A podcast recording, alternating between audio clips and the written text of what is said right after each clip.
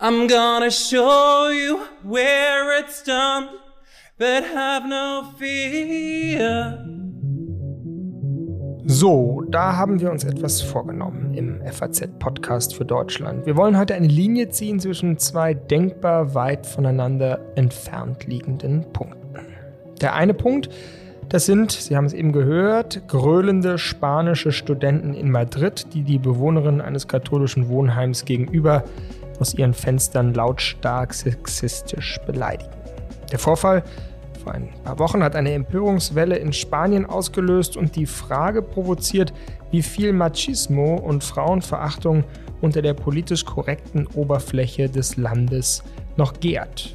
Spanien ist Gastland der gestern eröffneten Frankfurter Buchmesse welche Rolle Sexismus, Feminismus und Machotum in der spanischen Literatur der Gegenwart spielen.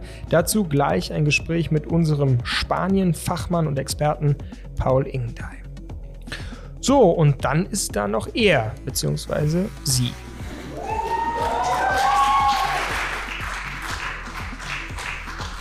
Ja, dieser Preis ist nicht nur für mich. Ich denke, die Jury hat diesen Text auch ausgewählt um ein Zeichen zu setzen gegen den Hass, für die Liebe, für den Kampf aller Menschen, die wegen ihres Körpers unterdrückt werden. Dieser Preis ist offensichtlich auch eben für die Frauen im Iran. Kim de l'Horizon. Er steht am extrem anderen Ende zu den gröhlenden Studenten. Kim hat für sein Buch Blutbuch gerade als erste non-binäre Person den Deutschen Buchpreis bekommen. Die Preisverleihung geriet zu einem denkwürdigen Ereignis und hat inzwischen eine hitzige Debatte ausgelöst. Warum? Das erfahren Sie gleich im Anschluss im Gespräch mit meiner Feuilleton-Kollegin Elena Witzek, die den Buchpreisträger eben noch auf der Messe exklusiv für uns hat interviewen können. Es geht also um Sex und Literatur in der heutigen Folge des FAZ-Podcasts für Deutschland, um Körper und Sprache, um Provokation, Identität und Performance. Mein Name ist Simon Strauß, heute ist Mittwoch, der 19. Oktober und es ist wunderbar, dass Sie mit dabei sind.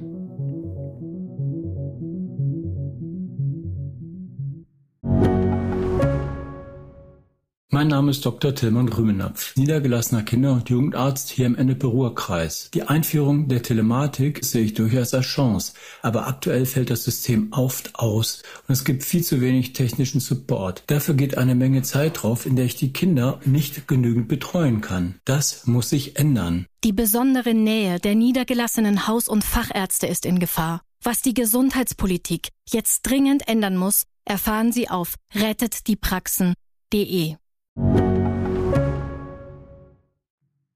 Ich bin dieses Jahr selbst nicht zur Buchmesse gefahren, wie offenbar viele andere auch nicht. Gegenüber 2019 hat sich die Zahl der Aussteller fast halbiert, hat die Buchmesse gestern mitgeteilt. Das klingt schon wieder verdächtig nach Krise, aber wir wollen uns heute nicht um die Zukunft der Buchbranche sorgen, sondern das provozierende Potenzial untersuchen, das in Literatur stecken kann. Und das machen wir jetzt zu Beginn mit Paul Ingendey, unserem Experten für Spanien und seine Literatur. Er hat viel und wunderbar geschrieben in den letzten Tagen und wir freuen uns sehr, dass du jetzt aus dem Frankfurter Studio zugeschaltet bist, lieber Paul. Vielen Dank, Simon. Danke. Paul, du warst gestern bei der Eröffnung der Buchmesse mit dabei. Spanisches Königspaar, Festreden, ein volles Haus. Wie war die Stimmung? Herrlich. Also das ist tatsächlich so, dass ja zwischen Deutschland und Spanien nicht wirklich was schiefgehen kann, seit wir auch mal Finals im Fußball verloren haben. Es ist eine Bombenstimmung zwischen den beiden beide zeigen immer freundlich auf den anderen. Ich glaube sogar, ich habe eine kleine Kulturtheorie, die heißt, die Länder ergänzen sich sehr gut in ihren Defiziten und ihren, ihren, in ihrem Können, in ihren Leistungen. Und das ist alles sehr freundlich. Es war obendrein eine schöne Stimmung zwischen dem Königspaar und dem Bundespräsidentenpaar. Elke Bütenbender ist sehr cool, muss ich schon sagen.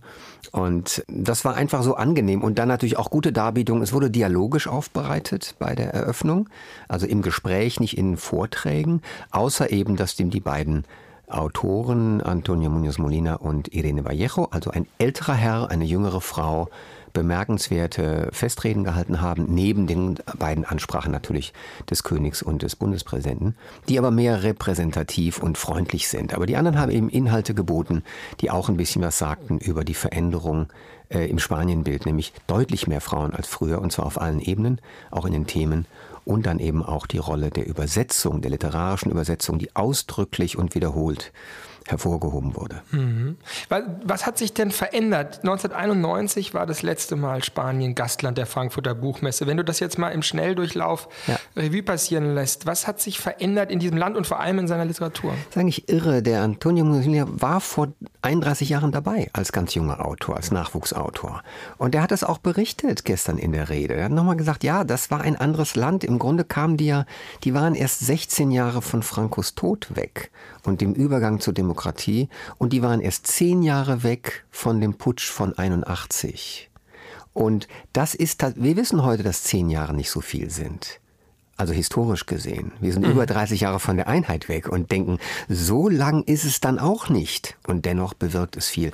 Das heutige Spanien präsentiert sich tatsächlich als ein Spanien, das durch einen großen Aufschwung und einen großen Abschwung gegangen ist. Also ich habe wahrgenommen bei der Lektüre vieler Romane, dieses Jahres, die jetzt übersetzt wurden, dass die Sozialthemen, Marginalisierung, Armut, konkurrierende Kulturen, Migration wirklich dominierend sind in der jüngeren Generation, weil man um diese Sozialthemen gar nicht rumkommt. Das ist sozusagen die Aura, die man atmet, in der man sich bewegt, wenn man im heutigen Spanien lebt. Und es sind einfach jüngere Autoren und Autorinnen, die völlige Sicherheit auch nicht kennen. Ja, das ist also seit spätestens 2008, dem, dem äh, Platzen der Bubble, der Immobilien, des Immobilienbooms, ist diese Gewissheit weg. Und dieser Optimismus ist tatsächlich 2008 verschwunden. Danach gab es neue soziale Bewegungen, neue Parteien und eben auch ein Widerstand gegen das System, wie wir ihn ja in Spielarten auch in anderen Ländern kennen. Mhm. Zu Beginn habe ich ja ähm, eingespielt die O-Töne von gröhlenden Studenten in Madrid. Wie würdest du das denn einordnen? Hat dieser Konflikt zwischen Feminismus und alten Rollenbildern, zwischen auch Männlichkeit und Weiblichkeit, ähm, spielt das auch in der Literatur eine Rolle? Mm, ja, würde ich schon sagen, aber jetzt gar nicht so sehr als Kampf, sondern einfach nur als ein Nebeneinander von wichtigen Themen. Und ich glaube, Simon, wir empfinden das ja in unserem Land, wie auch wenn wir auf andere Länder schauen, dass hier konkurrierende Diskurse eigentlich so ein bisschen gegeneinander krachen. Mal lauter, mal leiser.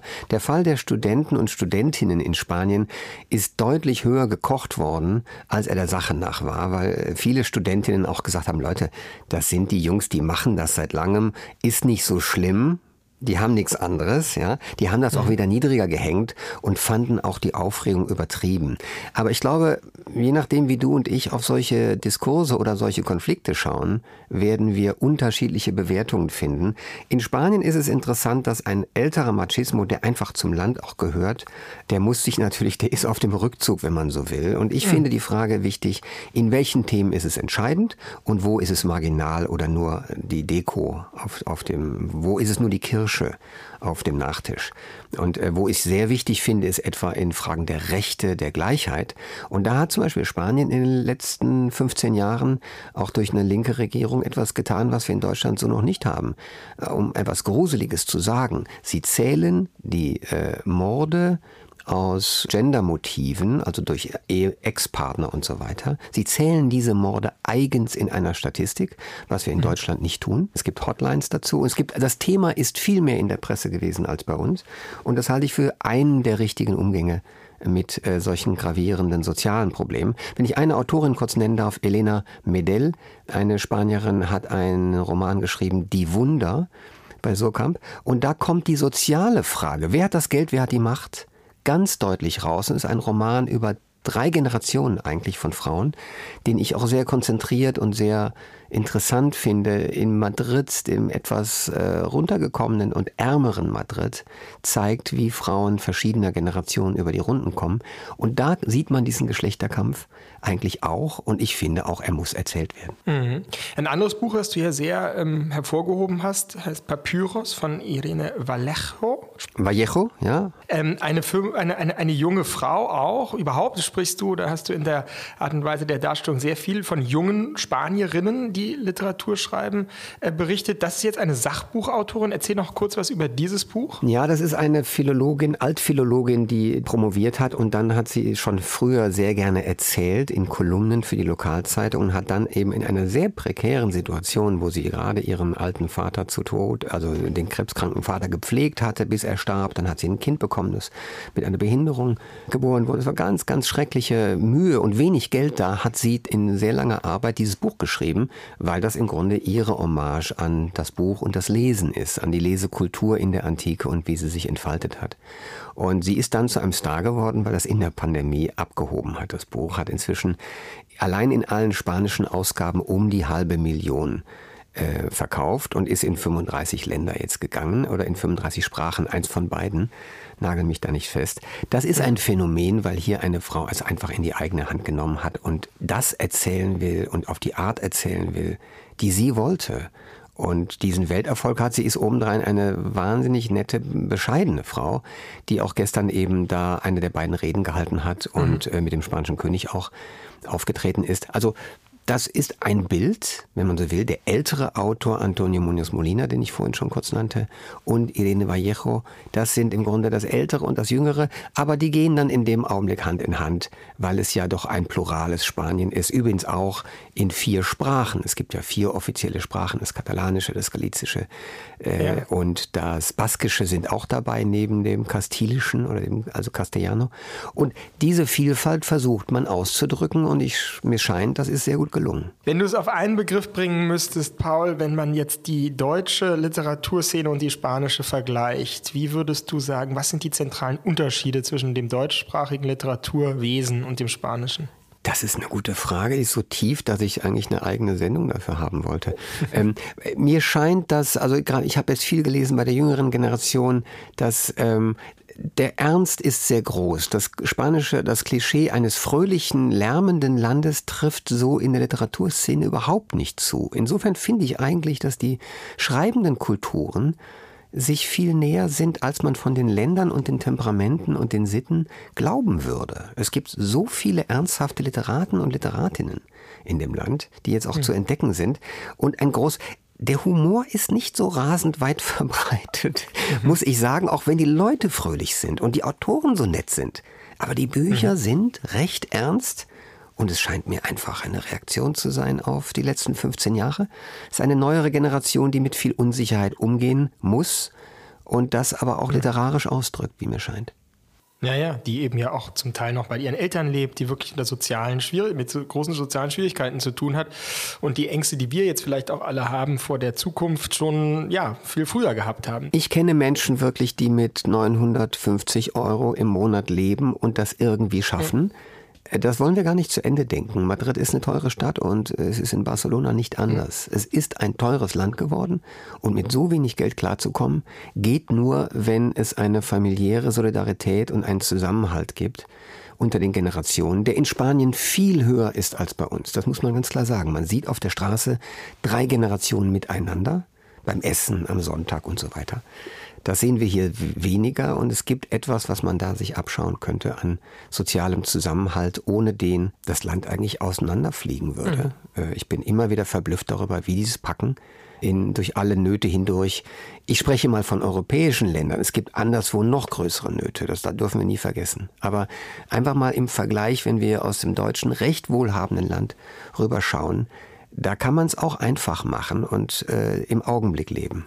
Also ein ein ernstes Land mit ernsten Themen. Sag uns zum Abschluss, worauf freust du dich in den nächsten Tagen jetzt am meisten? Ich habe einige Begegnungen, auf die ich mich sehr freue, auch mit Autoren am FAZ-Stand. Javier Cercas ist, ist am FAZ-Stand, Sergio del Molino aus äh, Aragonien ist am FAZ-Stand. Ich nehme an ein paar Veranstaltungen auch teil, Debatten. Es geht um Übersetzungskultur und über Transfer. Es geht um Kulturjournalismus und im spanischen Pavillon, den ich hinreißend gelungen finde. Mhm der ist wirklich sehr poetisch, er bietet Raum und auch Stille. Er ist sehr auf die Buchstaben und die Wörter konzentriert. Also die trauen sich auch was. Sie sind nicht oberflächlich, sondern haben das fantastisch gestaltet. Ich freue mich da auf die Begegnung und ich werde jede Minute, die ich kann, werde ich dort sein. Wunderbar, Paul. Wir werden über die Podcasts äh, sozusagen mit dir dort sein am FAZ-Stand und wer auf der Buchmesse ist, dem sei auch der Besuch des FAZ-Standes äh, durchaus empfohlen. Vielen Dank, Paul. Danke dir, Simon. Ciao. Spanien ein Land mit ernsten Themen also, mit einer jungen Literatengeneration, die sich vor allem um die sozialen Probleme in ihrem Land kümmert, mit vielen jungen Frauen, die sich ihre Welt erschreiben, aber eben auch mit einem untergründigen Machismo, der immer wieder hervorbricht. Knallharter Sexismus auf der einen, woke Identitätspolitik auf der anderen Seite. Und diese andere Seite repräsentiert seit letzten Montagabend 1844 Kim de l'Horizon. Kim, mit dem Buchpreis ausgezeichnet, als erste non-binäre Person, wie es jetzt wahlweise triumphierend oder polemisch überall heißt, das war schon Aufregung genug. Aber dazu kam noch, wir haben das Geräusch des Rasierers am Anfang gehört, eine Solidaritätsgeste. Kim rasierte sich nämlich während der Preisverleihung seine Haare ab, um an das Schicksal der protestierenden Frauen im Iran zu erinnern. Daraufhin ist jetzt ein heftiger Streit entbrannt. Die einen feiern Horizons Act als Glanzstück eines diversen Literaten, die anderen sehen in seiner Geste eine unzulässige Anmaßung, eine Vereinnahmung. Sein Kampf um Akzeptanz habe nichts zu tun mit dem Kampf der unterdrückten Frauen im Iran. Kim ist auf jeden Fall jetzt schon das Aufregerthema dieser Buchmesse 2002 und wir haben es geschafft, Kim eben noch exklusiv zu interviewen. Und wir, das ist in diesem Fall meine Kollegin aus dem Feuilleton Elena Witzek, die gerade jetzt von dem Interview aus der Messehalle zu uns gekommen ist. Hallo, liebe Elena. Hallo, Simon. Sag uns doch mal, bevor wir auf die Debatte kommen, du hast das Buch ja auch rezensiert bei uns im FAZ-Feuilleton. Was ist das für ein Buch? Also ich war sehr beeindruckt, als ich es gelesen habe. Es ist ähm, sprachlich sehr wild und unkonventionell. Es erzählt die Geschichte einer Person, die mit ihrer Mutter und ihrer Großmutter aufwächst auf dem Land in der Nähe von Bern und die all diese Erfahrungen der Elterngeneration, der Großelterngeneration eben in sich aufnimmt und versucht, eine eigene Position und einen eigenen Körper überhaupt erst für sich zu definieren. Und Dabei wird viel mit Sprache gespielt, also mit dem Dialekt in dieser Gegend. Es geht aber auch um Klasse, es geht um Kulturgeschichte. Diese Figur wächst dann heran und ja, muss sich mit den klassischen Herausforderungen des Erwachsenenlebens befassen, aber hat natürlich auch die zusätzlich schwierige Situation, dass sie sich in, weder in dem männlichen noch in dem weiblichen Körper oder in der, in der weiblichen Identität so richtig wohlfühlt. Also im Prinzip eine fluide mhm. Position einnimmt. Und das ist sehr interessant und so verständlich geschrieben, dass man als ganz normaler Heteromensch irgendwie auch sehr viel damit anfangen kann. Mhm, mhm. Hast du denn gerechnet damit, dass jetzt da so eine Debatte drum losgeht, die ja nicht so sehr um das Buch sich dreht, sondern eben um diese ja, Solidaritätsgeste bei, dem, bei der Preisverleihung? Eigentlich nicht. Eigentlich hatte ja auch niemand damit gerechnet, dass Kim de l'Horizon diesen Preis gewinnt. Ich war auf verschiedenen Veranstaltungen, da wurden andere Favoriten genannt. Auch Kim hat überhaupt nicht damit gerechnet. Und dass diese Geste, die Kim jetzt bei der Verleihung gewählt hat, also diese Solidarisierung mit den iranischen Frauen, dass das kommt, war ja nun auch nicht vorhersehbar. Hast du das Gefühl gehabt, eine letzte Frage, weil wir eben sind jetzt vorsichtig mit, den, mit der Ansprache, eher sie, dass er da besonders ähm, ja, sensibel darauf reagiert, wenn man ihn aus Versehen dann doch noch als er anspricht? Ähm, oder ist das ja, also es ist ja für uns immer auch noch eine Herausforderung, das ja. entsprechend ähm, also so zu lernen. Ich kann das auch noch nicht so gut. Ich glaube, dass Kim das sehr locker nimmt und äh, ich habe mehrere Interviews gehört, wo das Wort er benutzt wurde und Okay. Da hatte ich jetzt nicht den Eindruck, dass es irgendwie für ihn ein Problem ist. Also wir können das jetzt anmoderieren mit einem Interview mit dem Buchpreisträger Kim de l'Horizon, den das du geführt hast. Und wir sind jetzt sehr gespannt auf euer Interview. Kim, Sie haben gestern bei der Veranstaltung gesagt, äh, Sie hätten nur zwei Stunden geschlafen. Ich hoffe, Sie haben jetzt ein bisschen mehr Schlaf gekriegt. Ja, ich, ich habe mich gestern ziemlich früh dann ins Bett begeben, genau. Ja, dann umso schöner, dass wir jetzt heute am Vormittag schon reden können. Haben Sie sich das gar nicht vorstellen können, den Deutschen Buchpreis zu gewinnen? Nein, wirklich. Äh, ich habe wirklich nicht damit gerechnet, weil ziemlich experimentell und ein Debüt. Äh, genau, das war wirklich sehr überraschend für mich. Ja. Gestern wurde dann viel diskutiert über Ihr Statement bei der Verleihung. Sie haben sich aus Solidarität mit der Protestbewegung in Iran die Haare abrasiert und gesagt, dieser Preis ist nicht nur für mich, sondern ein Zeichen gegen den Hass, für den Kampf aller Menschen, die unterdrückt werden. Also auch eine politische Entscheidung, dieser Preis. Und mit dieser Aufmerksamkeit wollten Sie etwas Politisches machen. Habe ich das richtig verstanden? Genau, also ich glaube eben, ich habe das nicht vorbereitet. Ich hätte das, wenn ich das irgendwie vorbereitet hätte, ein bisschen anders formuliert. Ich glaube, die Jury hat schon auch, hoffe ich, die literarischen Qualitäten ausgezeichnet. Aber was ich sagen wollte, mit dieser Aufmerksamkeit will ich etwas Politisches machen und will ich vielleicht weniger gegen den Hass und die Gewalt, sondern mehr für die Liebe das einsetzen. Empathie spielt ja auch eine große Rolle bei Ihnen, ne?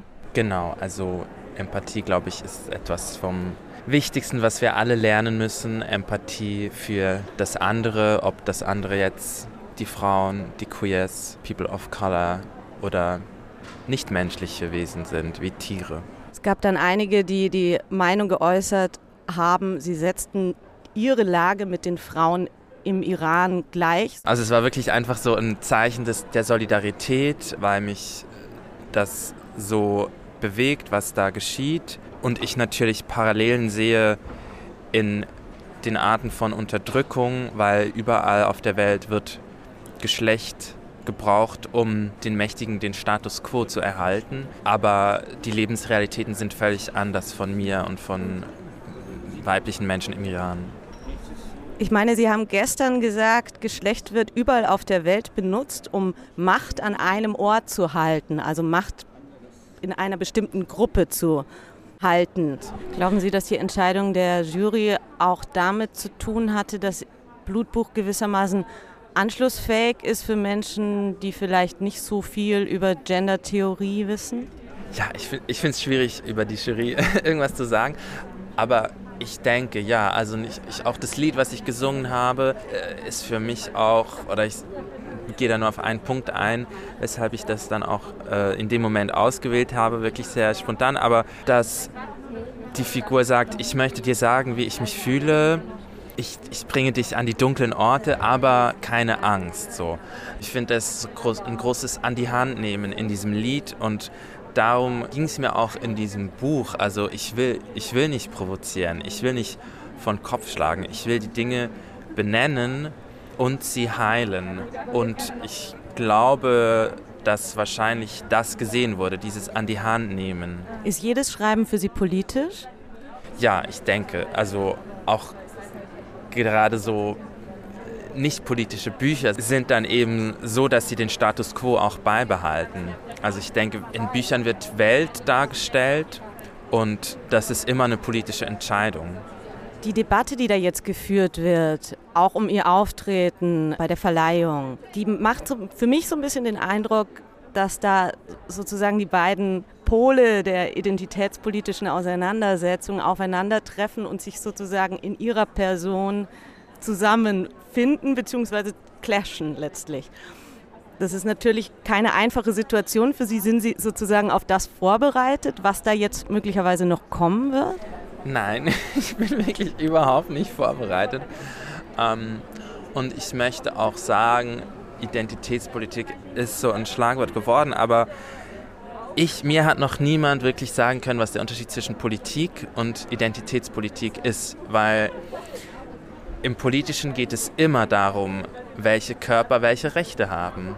In meinem Sprechen über diese Themen möchte ich wegkommen von Identität, denn mein Buch ist auch ganz ein starkes Plädoyer dafür, dass Identität nichts, nichts Festes ist, sondern dass wir immer im Werden begriffen sind, dass es um Erfahrungen geht. Welche Körper können welche Erfahrungen machen aufgrund von ihrem Status in der Gesellschaft? Das ist natürlich für die Politik nicht einfach, wenn man sich vorstellt, die Körper verändern sich immer wieder und entwickeln immer neue Ansprüche, Herausforderungen. Ja, genau. Und ich denke, das ist so ein, ein Riesenthema, dass sich so zwei Kräfte irgendwie, dass wir auf einer realpolitischen Ebene mit Identitätskategorien arbeiten müssen, um die Arten von Unterdrückung, von Gewalt die spezifisch sind. Also eben ich als weiße Person, weiße non-binäre Person in Europa erfahre ganz andere Unterdrückung als eben beispielsweise Frauen im Iran. Und deshalb müssen diese Kategorien benannt werden, damit auf diese spezifischen Unterdrückungsformen eingegangen werden kann.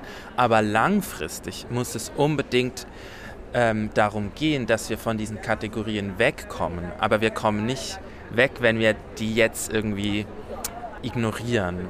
Aber ich denke, alle Leute, die eigentlich Identitätspolitik, sich das auf die Fahne schreiben, die wollen eigentlich dahin, dass Identität keine Rolle mehr spielt. Wie kann Literatur dabei helfen? Ja, äh, dazu können Sie vielleicht mein Buch lesen. Okay, vielen Dank für das Gespräch, Kim. Vielen Dank Ihnen. Ich will nicht provozieren, ich will nicht vor den Kopf schlagen, ich will die Dinge benennen und sie heilen, sagt Kim. Es ist ihm, ihr Ernst, das merkt man. Ernst mit dem Kampf um Anerkennung, mit der Rolle als Non-Binärer, mit der Herausforderung an uns, weder er noch sie zu sagen. Vielleicht ist das ja die entscheidende Verbindungslinie zwischen dem Buchmessen Gastland Spanien und dem Buchpreisträger L'Horizon. Der Ernst. Den Ernst, mit dem eine spanische Gesellschaft sexistische Übergriffe inzwischen skandalisiert, der Ernst, mit dem spanische Literaten über den Absturz, die soziale Krise, das verzweifelte Hoffen der Unsichtbaren schreiben. Der Ernst, mit dem heute Worte wie Freiheit und Gleichheit gesagt werden müssen. Mit Blick in den Iran, aber natürlich auch mit Blick in die Ukraine. Der ukrainische Präsident Zelensky ist als digitaler Gastredner bei dieser Buchmesse angekündigt. Es wird auch sonst eine Vielzahl von Solidaritätskundgebungen geben. Denn bei aller Liebe für die schöne Literatur und das emanzipatorisch aufgeweckte Gewissen, es wütet eben immer noch ein furchterregender Krieg in unserem Europa, in dem Körper nicht nur nicht anerkannt, sondern auf grauenvolle Weise vernichtet werden. Gerade gestern haben wir hier im Podcast meiner Kollegin Katrin Jakob davon eindrucksvoll gehört und auch morgen wird es wieder um die Folgen des russischen Angriffskrieges gehen, und zwar mit einer Sendung zur Verwundbarkeit unserer kritischen Infrastruktur mit meiner Kollegin Sandra Klüber. Dazu lade ich Sie jetzt schon ganz herzlich ein. Das war der FAZ-Podcast für Deutschland heute am sogenannten Buchmessen Mittwoch, dem 19.10. Mein Name ist Simon Strauß und ich habe mich sehr gefreut, dass Sie mit dabei waren.